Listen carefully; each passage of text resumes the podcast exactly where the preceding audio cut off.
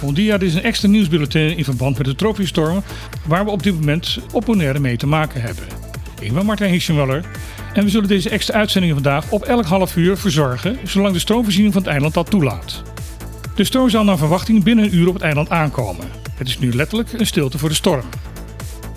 Vanmorgen heeft waarnemend gezaghebber Oliana en coördinator rampenbestrijding Christopher Frans in een extra persconferentie uitleg gegeven over de huidige situatie rondom de storm waar we mee te maken hebben. Scholen zijn dicht vandaag en iedereen wordt aangeraden om thuis te blijven en voor de familie in het huis te zorgen.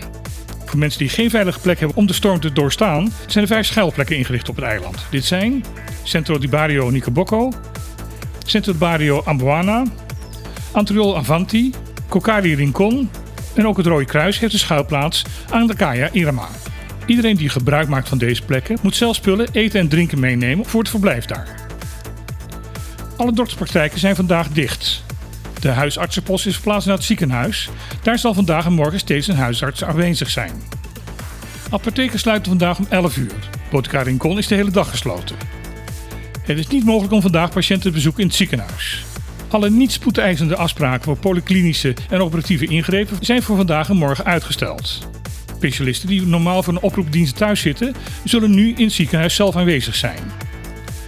Bel voor medische spoedgevallen 911 of bel de eerste hulp via 715-8900 met extensie 1680.